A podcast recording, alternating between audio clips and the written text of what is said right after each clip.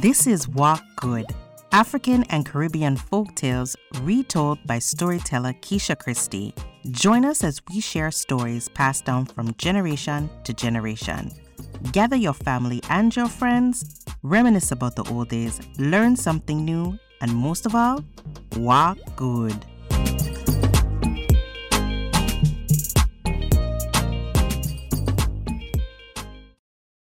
Welcome to this episode of Walk Good. I'm your storyteller, Keisha Christie, and in this episode, we are sharing an African folktale with you.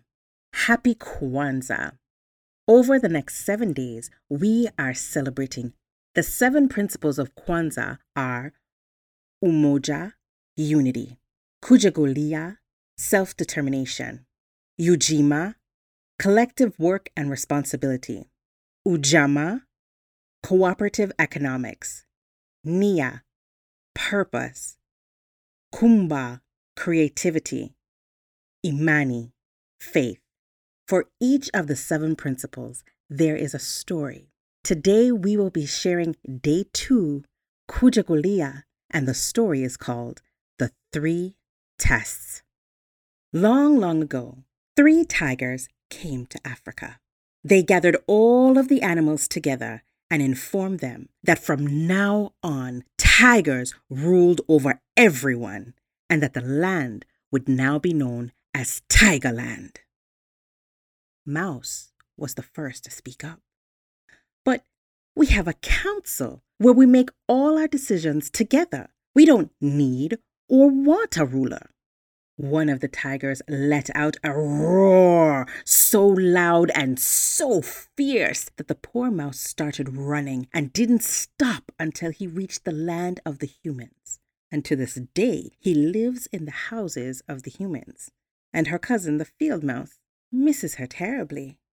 The other animals did not say a word. They did not want to share their ideas. They were scared. When they thought that they might want to say something, they looked at the tigers and their big claws and sharp teeth and decided not to speak again. They accepted it when the tigers started to collect taxes. All except Anansi. Anansi spoke up. Great tigers, you are clearly superior to us, but just so that everyone will know that you are stronger, faster, and wiser, let's have a contest. The tigers like the idea. the tigers laughed and left the animals to have their private meeting and discuss what they were going to do because the tigers were stronger, faster, and wiser.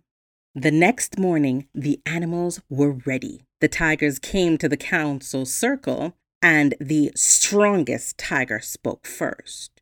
Who will compete against me? he asked. I will, said the field mouse in a tiny voice. The tiger looked down and laughed and kept laughing until he cried. This will not take long, he said.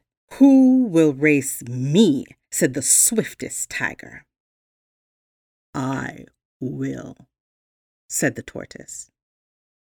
the swiftest tiger began to laugh also.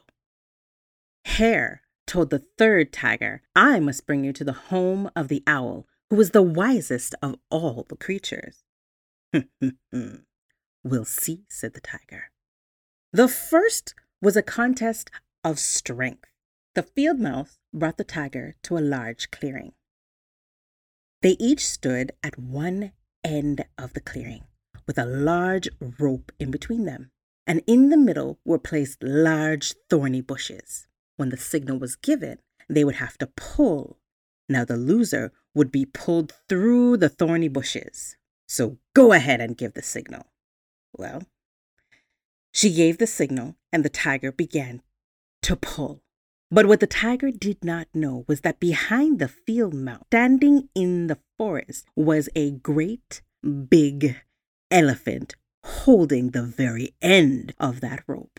And so while Tiger was pulling on one end, the elephant was pulling on the other. the tiger got dragged through the bushes. Ouch, ouch, ouch, ouch, ouch, he cried. If this is how strong the mice are, I would hate to see what the other animals can do, the tiger shouted. The next contest was a race. The tortoise brought the fastest tiger to the five mile stretch of the forest road. Each mile had a marker. One of Tortoise's cousins was hiding, but Tiger thought that all tortoise look alike. And so, when the race began, the tiger went off, zooming away, leaving Tortoise in his dust. but when he came up to the first marker, there he saw a Tortoise.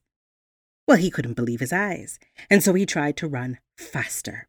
And when he came to the second mile marker, he looked and saw Tortoise, who said, What took you so long, Tiger? Politely, of course. And so he kept moving as fast and as fast as he could. But at each marker, Tortoise was already there, until finally the race was won by Tortoise. If the tortoise is this fast, he could imagine what the other animals could do. Now, for the third contest, Hare was bringing the third tiger to the home of the wise owl. But the hare started to complain about stomach pains and that he couldn't walk very well. Why can't you get someone to show me the way? Tiger said angrily. I'm the only one who knows the way, Hare said. It's a secret. The irritated tiger said, Then you'll have to ride on my back then. They rode together for a little while, and Hare kept sliding off of Tiger's back. If you bring me to my house, I, I can get my saddle, and that will help me to stay put on your back. Oh, good grief, the tiger said. Will this get us to the owl's house any faster? Oh, yes, said the hare. Well, they stopped at Hare's house and got the saddle. Hare put on the saddle, and off they went. And the hare stayed in place as they rode and rode and rode. They rode past Owl's house and made their way right back to the council circle where all of the animals had gathered. But when Hare came in sight of the other animals, he dug his feet into the side of the tiger and snapped his whip. Pachai! Giddy up, horsey! he yelled. The tiger jumped and hollered and ran foolishly through the crowd where all the animals began laughing and jeering, and the other tigers were so embarrassed. Hare finally got off the tiger's back and took off his saddle. The tigers then all agreed that they would leave and never come back to Africa again. And that is why, to this day, there are no tigers in the forests of Africa. And everyone got along fine in the lands of all the animals, and everyone was treated as equals. There was no king, no queens, and no rulers. Join us in the next episode as we have new stories to share with you. Don't forget to follow us on our socials so that you can find out what's happening in between episodes.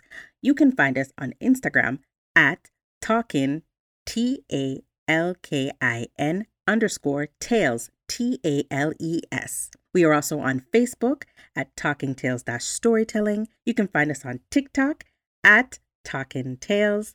And you can also find us on our YouTube channel called Talking T A L K I N apostrophe Tales T A L E S. We were able to see these stories performed on video. If you haven't already, our storyteller Keisha Christie has released her first children's book called Why Tortoise Doesn't Fly.